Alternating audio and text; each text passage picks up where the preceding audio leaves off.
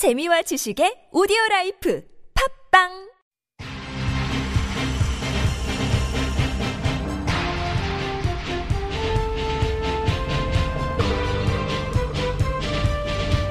색다른 시선 김종배입니다.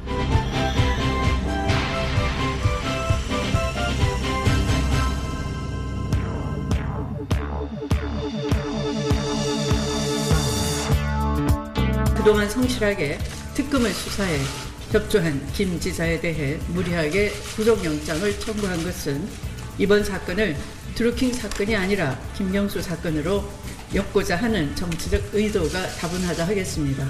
온 국민의 시선이 특검에 쏠려 있는데 대통령만 실체적 진실 규명도 필요 없고 확실한 증거 확보도 불필요하다고 생각하는 것인지 의아해할 수밖에 없습니다.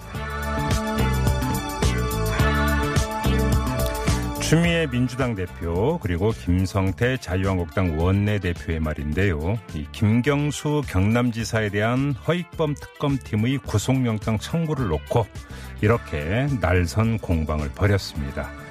헌데 궁금한데요. 이게 정치 공방 사안인가요? 여든 야든 정치 공방을 벌일 만큼 수사 진행 상황에 대한 충분한 정보를 갖고 있는 걸까요? 그게 아니라 영장 기각과 영장 발부를 기원하는 정치적 주문 정도로 이해하는 게 맞는 거겠죠? 색다른 시선 김종배입니다는 오늘도 우직하게 하루를 정리해드립니다. 지금 바로 시작합니다. 뉴스 따라 읽지 않고 따져 읽습니다. 시사통과 똑 기자의 뉴스 해부. 네, TBS 보도국의 양아랑 기자 모셨습니다. 어서 오세요. 네, 안녕하세요. 자, 첫 소식 가보죠. 네, 국민연금 제도 개선 방향 공청회가 오늘 열렸는데요.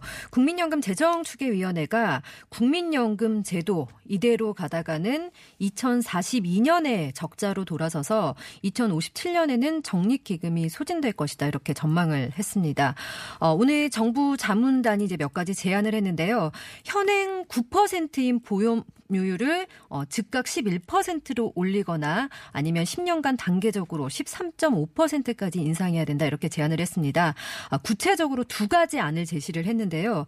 첫 번째는 그 올해 45%인 소득 대체율을 더 이상 낮추지 않고 현재 9%인 보험료를 내년에 11%로 올리는 방안이고요. 이제 두 번째는 소득 대체율을 해마다 0.5%포인트씩 낮춰서 어, 2028년에는 40%로 떨어뜨리는 겁니다. 대신에 내년부터 10년간 어, 보험료율을 단계적으로 13.5%까지 올리는 방안입니다.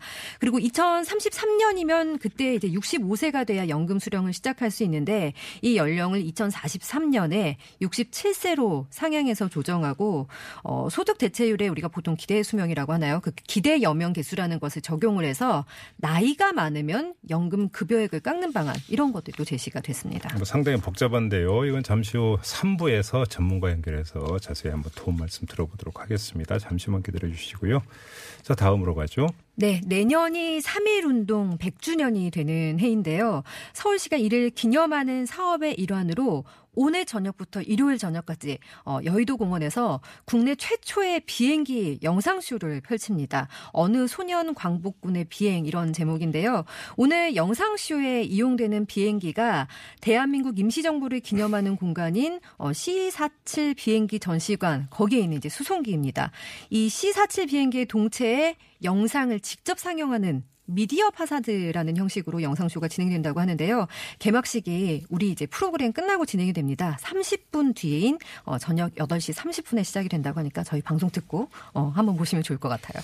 네, 의미 있는 뭐 쇼인 것 같은데요. 그래서 음, 감독 한번 연결해서 자세히 한번 이야기 나눠보겠습니다. 이번 영상쇼를 준비한 배다리 전시 감독 연결하겠습니다. 여보세요. 아, 네, 안녕하세요. 예, 안녕하세요, 감독님. 미디어 아, 네. 예, 미디어 파사드 이게 어떤 형식이에요? 아, 네. 어, 보통은 건물 전면에 네. 미디어 영상을 직접 상영하는 것을 말하죠. 아, 어, 그런데 예. 예. 보통 뭐 LED라든지 또는 음. 프로젝션을 직접 상영하는 걸 말하는데요. 네. 어, 오늘 저희 시설시 비행기 미디어 파사드는 비행기가 둥글지 않습니까? 네네네. 날아야 되니까. 네. 그래서 둥근 비행기 동체에 프로젝터 4대로 둥근 모양에 맞게 음. 어, 미디어 그 영상을 설계해서 디자인한 이렇게 해서 맞게 상영하는 그러니까 음. 간단히 말하면 비행기가 스크린이 되는 거죠. 이게 그러니까 그 4.27 판문점 남북 정상회담 때 이 밤에 이 네네. 건물 외벽에 이거 쏴서 이제 공연한 적이 있잖아요. 그 기법이라고 어, 보면 네네 되는 거죠. 맞아요. 어. 네네 그것과 비슷합니다. 근데 이제 네. 이번에는 건물이 아니라 C47 비행기 이 동체에다가 네. 쏜다 이런 게 되는 거네요. 그러면 네 맞습니다. 음. 네. 영상 쇼가 그 어느 소년 광복군의 비행 이렇게 되어 있는데 어떤 스토리예요? 네. 어, 스토리는요. 네. 어, 그러니까 어, 저희 이제 오늘은 음. 그러니까 스토리의 전반적인 것은 소년 광복군이 주인공입니다. 네. 예, 그런데 어, 저희가 오늘 첫날 개막식만은 라이브 공연으로 준비했어요. 음. 어, 그래서 어, 그 뮤지컬 배우인 실제 소년이 네. 하늘에 별을 땁니다. 네. 그래서 모자에 붙여요. 음. 어, 그러면 어, 이 영상 속으로 들어가죠. 네. 그래서 영상 속 소년 광복군이 음. 비행기를 타고 독립운동 여행을 떠나는 그런 이야기가 애니메이션으로 펼쳐져요. 아, 애니메이션이에요? 예. 네, 애니메이션이에요. 음, 음, 그래서 음. 그 주인공 소년이 윤봉길이 되기도 하고 아하. 안중근이 되기도 하고 또 음. 김구도 만나고 어. 또 네, 최초 여성 비행사인 권기옥을 만나는 예, 어. 예, 그런 좀 재미있게 구성을 했습니다. 이 C47 비행기도 상당히 의미가 있는 거라면서요.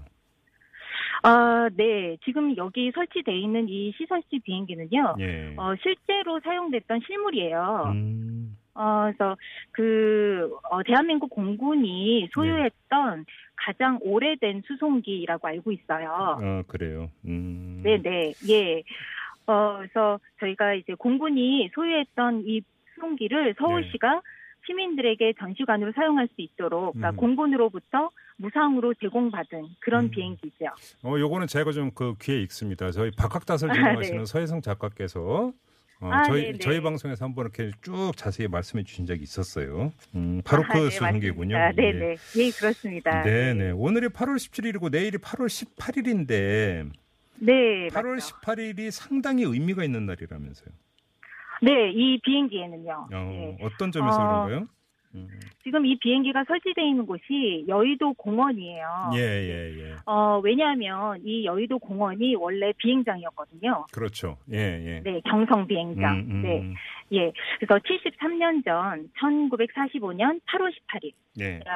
어, 해방되고 바로 3일 뒤죠. 음, 그때 그 광복군 정진대 4명이 그렇죠. 어, 예. 무장을 한 채, 음. 예, 이 비용, 이 수송기를 타고 바로 이 자리 여의도에 착륙을 해요. 네. 네. 그러니까 이게 뭐 그렇게 대단한 일이냐라고 말씀하시는 분들도 있지만 음. 그게 아니라 어 정말 수많은 독립군들이 음. 내 손으로 광복을 이루기 위해서 얼마나 많은 시도와 희생을 해왔는지 저는 그 생각만 하면 이렇게 가슴이 울컥울컥 하는데. 예, 어 그랬던 그 우리 광복군들의 매우 중요한 시도였죠. 네. 그러니까 어, 무슨 얘기인가면 우리 광복군이 무장하고 음흠. 국내 이남에 진입했던 유일한 사건입니다. 알겠습니다. 오늘이 개막식인데 그 이제 그 네. 영상 이제 C47 수송기의 미디어 파사트라고 하는 형식으로 이제 그 상영하는 거 외에 또 다른 행사가 준비된 게 있나요?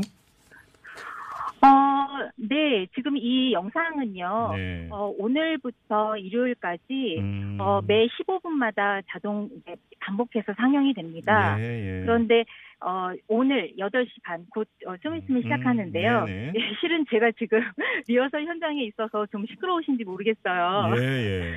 예, 근데, 어, 이 개막식은 저희가 좀 특별하게 준비했어요. 음, 그래서, 음, 이렇게 실제 배우인 소년이, 네. 어, 이렇게 공연을 하면서 이끌어가고, 음흠. 또 저희, 어, 청소년들, 어, 15명이 자원해 주셨어요. 네네. 그래서, 어, 같이 참여해서 이 비행기를 타고 도착하는 그 임시 인정 요원 다 15인의 역할을 그렇게 오, 같이 해줍니다. 실제 어린이들이 네네. 예. 그리고 어 역사 어린이 합창단 음. 또 같이 합창하고 그러니까 이 지금 이 공원을 어 저희 이제 압록 압록강 행진곡으로 모두 네. 다 같이 부르는 그런 특별한 행사 준비되어. 있습니다. 알겠습니다.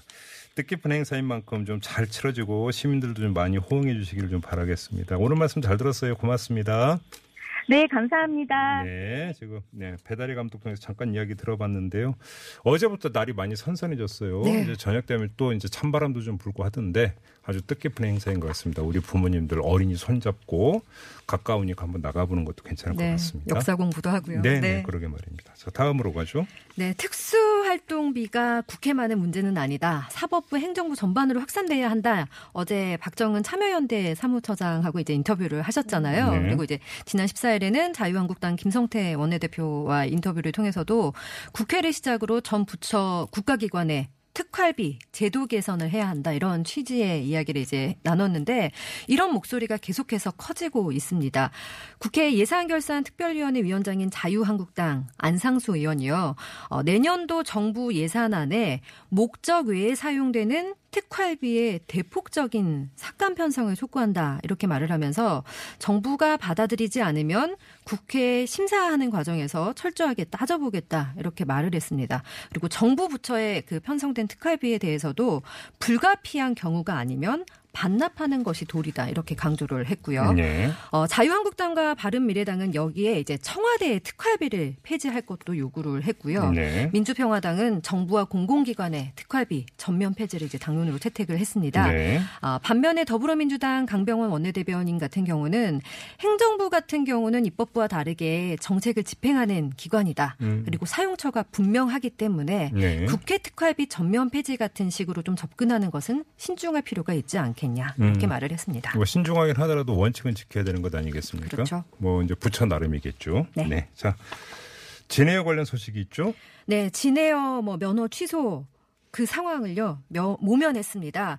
아, 국토교통부가 불법 등기이사 재직 논란을 빚은 진에어에 대해서 면허 취소 여부 이제 종합적으로 검토를 했는데 어, 취소 처분을 내리지 않기로 결정을 했습니다. 네네. 앞서서 이제 진에어가 미국 국적을 가진 조현민 전 부사장 2010년부터 2016년까지 6년간 등기이사로 올린 사실이 알려져서 논란을 일으켰는데요. 어, 국토부가 이런 결정을 한 것에 대해서 어, 법 위반 행위에 대해서는 면허를 취소하는 것이 법 질서를 지키는 것이다. 이런 의견이 일부가 있었지만 항공 산업 발전에 미치는 부정적인 영향을 고려했다. 그리고 사실 이제 면허 취소가 되면은 그 거기에서 일하는 직원들 고용 문제가 이제 심각해지겠죠. 고용 불안과 소비자 불편 같은 부정적인 영향이 더 크다는 점을 반영해서 면허 취소는 내리지 않았다. 이렇게 설명을 했습니다. 이게 말이 되는 설명이라고 생각을 하세요? 아니 그러면 면허 취소 그 벌칙을 만들 때 면허 취소하면 고용 불안 약이 되고 소비자 불편 그 약이 된다는 걸 몰라서 그 규정을 만들었습니까? 그렇죠. 럼 바보죠 그게. 네. 이거는 사실은 설명이 안 되는 거죠. 음. 그렇죠? 그렇죠. 근데 이제 뭐 반면에 이제 좀 갑질 논란을 일으킨 그 부분을 의식해서 네. 일정 기간 신규 노선 허가를 제한하기로 했습니다. 그리고 이제 신규 항공기를 등록한다거나 부정 개편 운항 허가를 제한하기로 했는데요. 네. 진해어 노조는 국토부의 결정 환영한다면서도 국토부가 스스로의 관리 감독 부실은 숨긴 채 직원들의 생계를 위협하고 불필요한 사회적인 논란을 만들었다 이렇게 말을 하면서 김현미 국토부 장관 사퇴해야 한다 이런 주장을 펼치기도 했습니다. 국토부가 얼마나 무능했거나 아니했는가도 사실은 자기 고백이 필요합니다. 반드시. 네. 그냥 이렇게 넘어갈 사안은 아닌 것 같고요. 자, 잠시 전화로 말씀 듣고 이어가겠습니다. 뉴스를 보는 새로운 방법. 색다른 시선 김종배입니다를 듣고 계십니다. 네, 양아랑 기자와 함께하는 뉴스에브 시간인데요. 이 대입제도 개편안이 나왔죠? 네, 교육부가 2022학년도 대입 개편 최종안을 확정해 발표를 했는데요. 이제 제가 조금 이따가 조금 이렇게 설명을 드리겠지만 일단 이것에 대해서 시민단체들이 문재인 대통령이 교육 공약을 파기했다면서 반발을 하고 있습니다. 어, 입시 경쟁 수령이 더 깊어졌다면서 김상곤 교육부 장관의 퇴진까지 요구하고 있는데요. 어, 내용을 잠깐 살펴보면 교육부가 2022학년도 대입부터 어, 대학들에게 수능 위주의 비율을 30% 이상으로 확대하도록 권고하기로 했습니다. 현행은 이제 대학들이 자율로 결정하도록 하고 있는데 정시로 확대하라 이거죠. 네. 예. 이걸 이제 충족한 대학만 재정을 지원하는 식으로 고교 교육 기여 대학 지원 사업에 이제 참여할 수 있도록 한다는 음, 네. 방침입니다. 음. 어, 그리고 수능 국어 수학 탐구는 지금처럼 상대 평가가 유지되고요. 절대 평가 과목에 기존의 영어와 한국사를 포함해서 제2 외국어 한문이 포함되는데요. 뭐 이제 시민 단체들은 전과목 절대 평가를 해야 된다 이런 것들을 요구해 왔습니다. 네. 그리고 수능과 교육 방송 연계율은 종전에 이제 78, 70%에서 50%로 하향 조정하기로 했고요. 어, 공정성과 신뢰도 논란이 일었던 학교 생활 기록부를 기재하는 방식도 좀 달라지는데 수상 경력은 지금처럼 기재는 하되 학기당 한 개씩 총 6개로 이제 제한을 뒀고요. 학생부 종합전형과 관련해서도 자기소개서를 축소하고 교사 추천서를 폐지하기로 했습니다. 이번 안이 이제 지금의 중학교 3학년부터 적용이 되는 겁니다.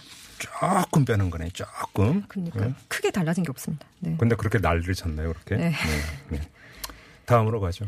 네, 긴급 안전진단을 받은 BMW 리콜 대상 차량에서요, 안전진단을 받았는데, 네. 불이 날 뻔 해가지고, 정부가 조사를 벌인 사실이 드러났습니다. 안전지단을 받았는데, 예. 네, 네, 받았는데, 네. 차량에서. 음. 그렇습니다.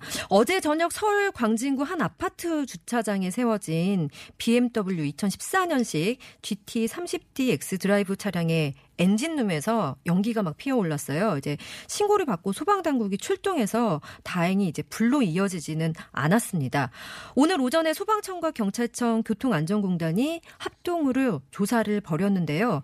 리콜 대상 부품인 그 배기가스 재순환 장치 EGR 쿨러 내부에 침전물과 냉각수가 새어나온 흔적이 있는 것으로 확인이 됐습니다. 그러니까 BMW 측이 안전진단을 제대로 하지 않았을 수 있고 아니면 화재 원인이 다른 데 있을 거다. 뭐 이런 이야기가 될 수 있는데요. 이런 일이 처음이 아닙니다. 지난 4일에도 전남 목포에서 어, 사흘 전에 안전진단을 받고 도로를 달리던 520D 승용차 엔진룸에서 불이 났습니다. BMW 화재와 관련해서는 이제 지난 9일 BMW 피해자 모임 차주 21명이 BMW 관계자 6명을 고소를 했는데요. 오늘은 차주 20명이 BMW 관계자 3명을 또 경찰에 고소를 했습니다. 네. 다음으로 가죠. 네, 2018 자카르타 팔렘방 하계 아시안 게임이 내일 밤 9시에 개막을 하는데요. 아시안 게임 9월 2일까지 펼쳐집니다. 45개 나라가 출전해서 40개 종목을 놓고 겨루게 됐는데 우리나라는 39개 종목에서 어 이제 선수와 임원 1,044명이 참가를 합니다. 음, 네. 종합 2위를 목표로 하고 있고요. 이번 아시안 게임 개회식에서 이제 눈여겨볼 장면이 있겠죠. 어, 남북한 선수단 동시 입장하게 되는데 이게 하이라이트가 될 것으로 보이고요. 남북이 이제 단일팀을 꾸린 종목은 여자 농구, 조정, 카누 용선 이렇게 세 개의 종목입니다. 네. 단일팀 선전하기를 기원하고요. 우리 선수단 전체도 선전하기를 기원하겠습니다. 네. 자, 한 소식만 더 전해 주세요. 네, 이명박 전 대통령이 뇌물을 주고 인사청탁을 했다. 이팔성 전 우리금융지주 회장이 주장을 했고 이제 비망록도 공개가 됐는데 이에 대해서 이 전 대통령이 거짓말 탐지기로 확인을 해보자 이렇게 말을 했습니다. 얼토당토 않은 이야기라고 하면서요. 어, 이 전 대통령이 오늘 서울중앙지법에서 열린 속행 공판에서 자신의 혐의를 부인하면서 이 전 회장이 나를 궁지에 몰기 위해서 그렇게 한 것 같다 이렇게 말을 했는데요. 네. 음, 이전 대통령은 그 이전 회장이 비망록에 대통령 취임 직전에 종로구 통이동에서 있는 그 당선인 사무실에서 이게 만나가지고 자신이 좀 긍정적인 방향으로 조금 기다리라 이렇게 말하고 했다는 내용이 비망록에 담긴 것과 관련해 가지고 당시 취임식을 앞두고 뭐 굉장히 좀 어려운 이런저런 바쁜 상황인데 이 씨 같은 사람을 만난다는 게 말이 안 된다. 이렇게 말을 했습니다. 오히려 이전 대통령 변호인은요, 가장 중요한 것은 김희중 전 청와대 제1부속실장이 이팔성 전 회장에게 돈을 많이 받았다는 것 이런 식으로 말을 했는데요.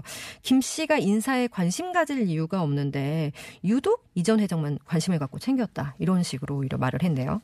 돌린 겁니까? 김희중 전 그런 것 같습니다. 부속실장에게? 네, 이렇게 말을 하, 그런 뉘앙스 같습니다. 아, 그래요? 아, 공방이 이렇게 벌어지고 있군요. 네. 알겠습니다. 자, 뉴스 앱 이렇게 마무리하죠. 양아랑 기자였습니다. 수고하셨어요. 네, 고맙습니다.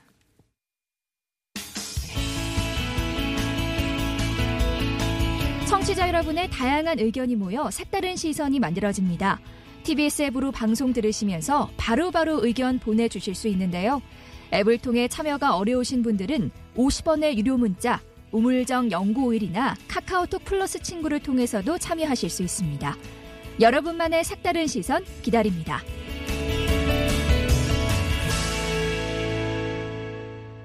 네, 허익범 특검팀이 김경수 경남지사에 대한 구속영장을 청구를 했죠. 그래서 오늘 오전에 영장 실질 심사가 열렸는데요. 2시간 반 만에 끝났습니다. 생각보다는 빨리 끝난 것 같은데 이걸 놓고 정치권에서는 여야가 아주 날성 공방을 벌이기도 했었죠.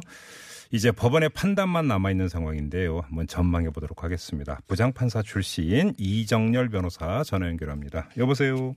네, 안녕하십니까. 네, 오랜만에 연결하네요. 잘 네, 지내고 계시죠? 건강하시죠? 네 네. 자, 일단 뭐 거두절미하고 네. 발부가 될 것 같습니까? 기각될 것 같습니까? 아, 이게 거두절미하고 물어보시니까 답을 똑부러지게 들어야 되는데 솔직히 저는 잘 모르겠습니다. 반반쯤 됩니다. 아, 치킨도 아니고 무슨 반반이에요, 반반이. 이게 음. 어, 저 법리적으로 보면 예. 기각이 거의 뭐 100%인데 법리적으로만 놓고 보면, 예. 네, 그런데, 그런데요. 근데 영장 사건 이 사건의 담당 판사의 성향을 보면 또 좀 잘 모르겠어요. 그럼 뭐 좀 나눠서 그럼 진단을 해보죠. 그러면 좀, 네, 그, 박범석 영장전담 부장판사죠. 네, 네 그렇습니다. 이분의 성향이 어때, 어떤데 그런 말씀을 하시는 겁니까? 어, 뭐, 이- 이런 말씀을 드려서 어떨지 모르겠는데, 지금 네. 서울중앙지방법원의 영장전담 판사 세 사람이지 않습니까? 네네. 예, 근데 이제 종전에, 작년에 그 영장전담 판사들이 상당히 이제 비판을 많이 받았었죠. 네, 노- 그세 네, 사람이, 예. 예, 음, 네. 그 세 사람이 전부 다 보수 일색이었었거든요. 네네. 예, 성향으로 따지자면. 음흠. 그래, 그런데 이제 올해 그 김명수 대법원장 체제 이후에 이제 민중기 서울중앙지방법원장이 들어오고 나서 영장전담 판사들이 바뀌었는데, 네. 이제 보통 이제 이런 경우에 뭐 일반 상식적으로 하면 종전에 보수 일색이었으니까 이제 싹 바꾸지 않겠냐라고 했는데 사실 법원이라는 데는 그렇게 급격한 변화를 꾀하는 데가 아니어서 네. 예 보수 중도 진보 이렇게 한 사람씩 지금 들어가 있거든요. 그래요. 네. 네. 근데 예, 그런데 이제 예 음. 거기까지만 예 말씀을. 근데 근데 아무리 보수 아니 뭐 네. 판사도 그 보수적인 성향도 있고 진보적인 성향도 있죠. 사람인 이상 뭐 그거에 대해서 뭐라고 네. 이야기는 못 하겠으나 네네. 근데 사실은 그 영장 발부 여부를 법리적으로만 판단을 해야 되는 게 원칙상은 맞는 거 아닙니까?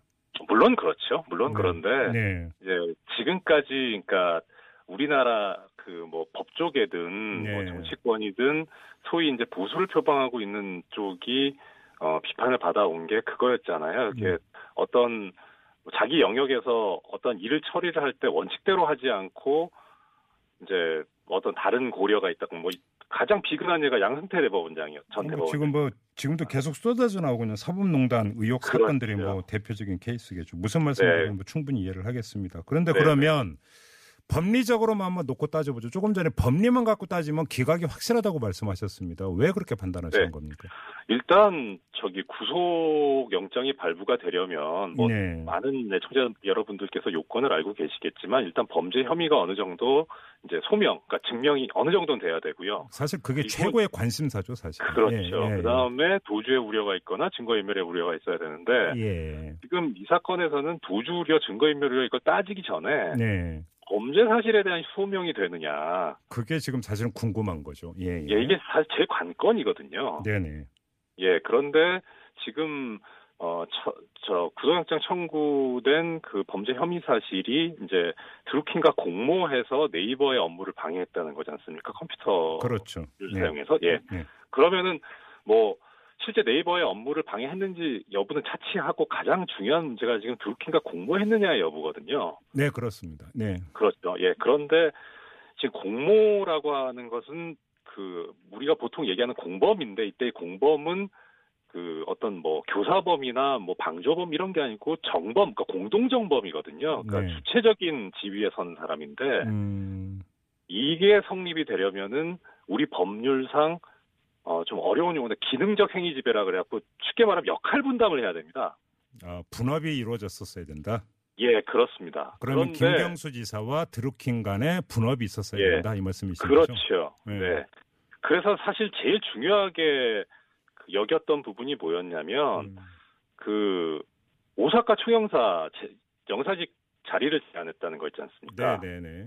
예, 그 부분이 이제 공직선거법 위반, 만약에 혐의가 인정된다면 공직선거법 위반에 해당이 되는데, 음. 그게 과연 증명이 될 것이냐 안 될 거냐. 아, 근데 요번에 구속영장 청구서에 선거법 위반 혐의는 빼지 않았습니까? 특검팀에서. 그렇습니다. 그래서 예. 그래서 이게 지금 앞뒤가 안 맞아져 버렸다는 겁니다. 그러니까 영장 청구 사실에서 빼, 빠졌다는 거는 결국 이게 증명이 안 된다는 거지 않습니까? 그렇게 읽으세요. 그러니까 선거법 위반 혐의를 구속영장 청구 사유에서 뺀 이유가 네. 선거법 위반 혐의를 적용하기에는 그 특검팀 스스로도 좀 약하다 이렇게 판단을 해서 뺐다고 보세요.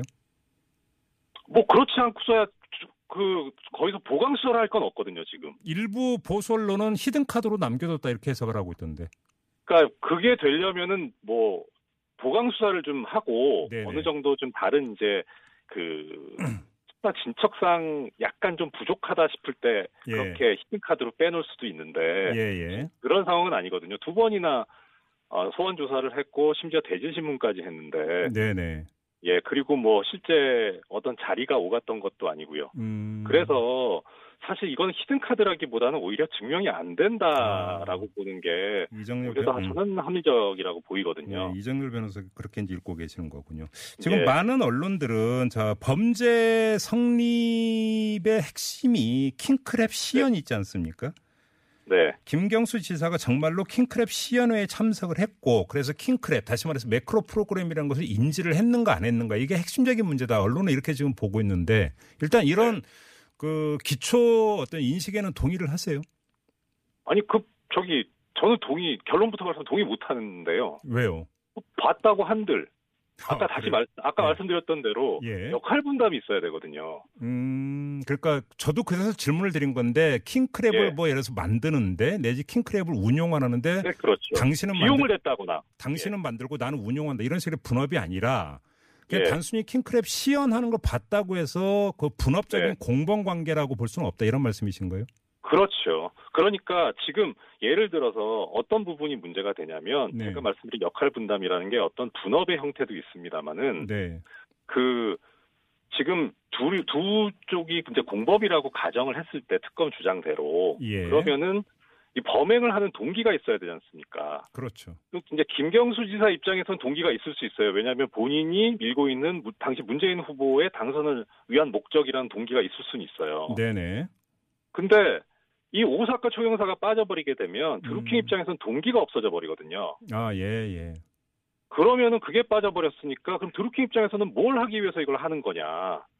오히려 그 말이 신빙성이 없어져 버린다는 거죠. 업무 방해라는 거 아닙니까? 업무 방해.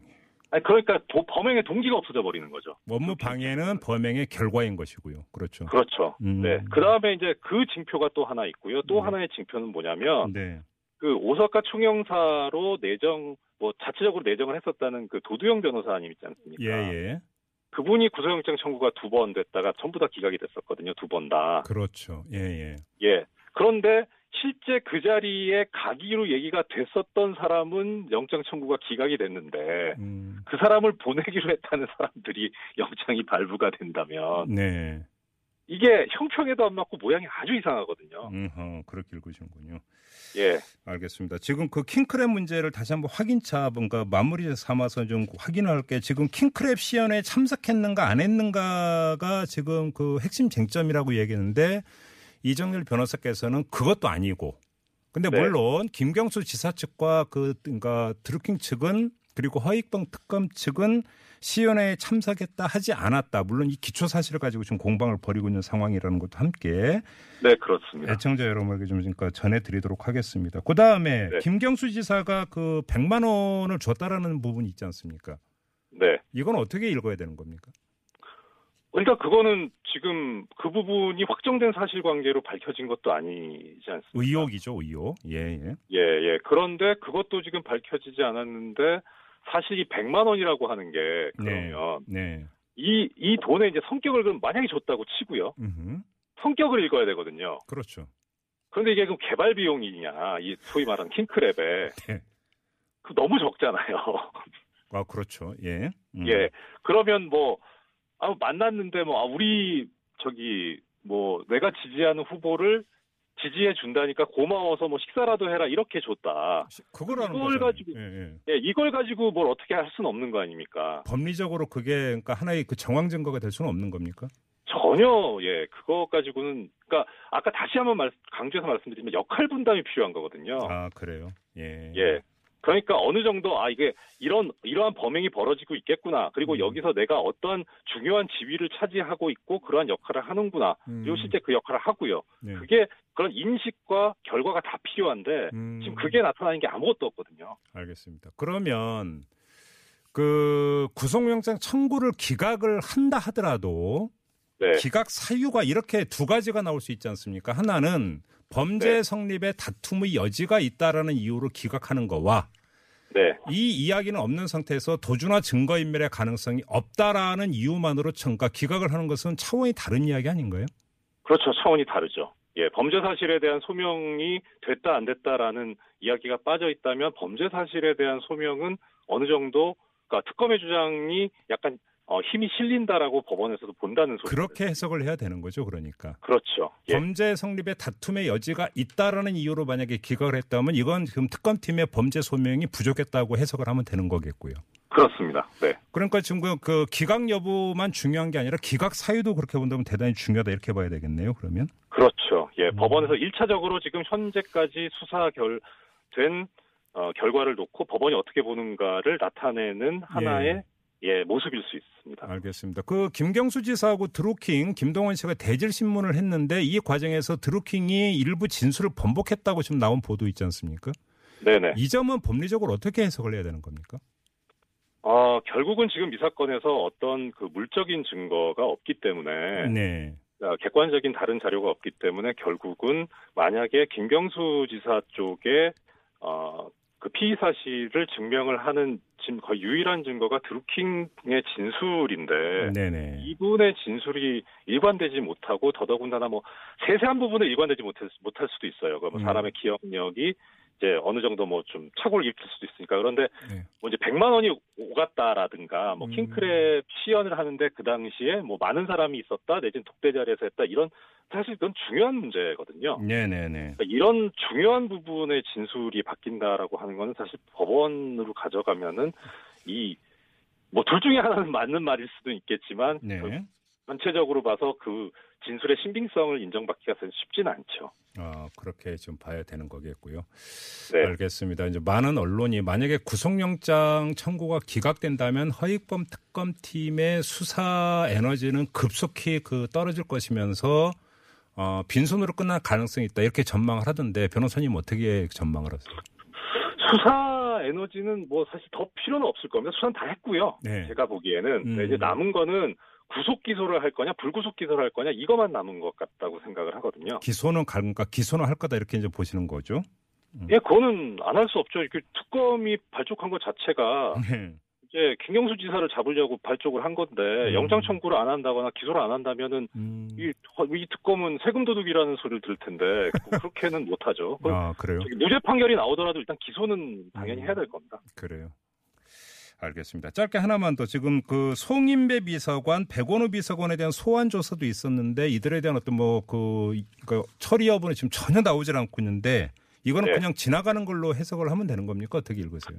예, 저는 그 모양새도 좀 이상했어요. 사실 그러니까 이 원래는 원래는 보통은 피의자를 소환을 할 때그 네. 여러 가지 다른 그 주위의 사항들 뭐 증거들을 전부 수집을 한 다음에 피의자를 딱 꼼짝 발상 못하게 해서 자백을 받으려고 하는 게 일반적인 수사 기법이거든요. 보통 맨 마지막 맨 마지막에 그렇죠. 부르지 않습니까? 예. 예. 음. 그런데 김경수 지사를 피의자라고 하면서 오히려 참고인이라고 하는 송인배 비서관이나 뭐 백원우 비서관을 나중에 불렀거든요. 네. 그러니까 이분들이 과연 참고인으로 부른 거냐. 그러니까요. 예. 예, 그러니까 오히려 피의자로 전환하려고 그렇게 생각을 했었고 그래서 음. 그 일부에서 얘기하는 이게 정치 특검이다라고 한 게 뭐냐면 결국 목표가 김경수 지사가 아니고 송인배 백원우 비서관으로 통해서 청와대를 노리고 있는 거 아니냐라고 하는 그런 주장이 힘을 실어주는 거 아닌가 싶어요. 그런데 네. 결국은 참고인 조사에서 그쳤다는 건 더 이상 뭐가 안 나왔다는 거죠. 음, 알겠습니다. 뭔가 빠르면 오늘 밤에 결과가 나온다고 하니까 조금만 좀 기다려 보도록 하겠습니다. 자, 오늘 도움 말씀 여기까지 듣죠. 고맙습니다, 변호사님. 네, 고맙습니다. 네, 지금까지 이정열 변호사와 함께 했습니다. 네, 이렇게 2부 마무리하고 7시 6분 3부에 돌아오겠습니다. 잠시만요.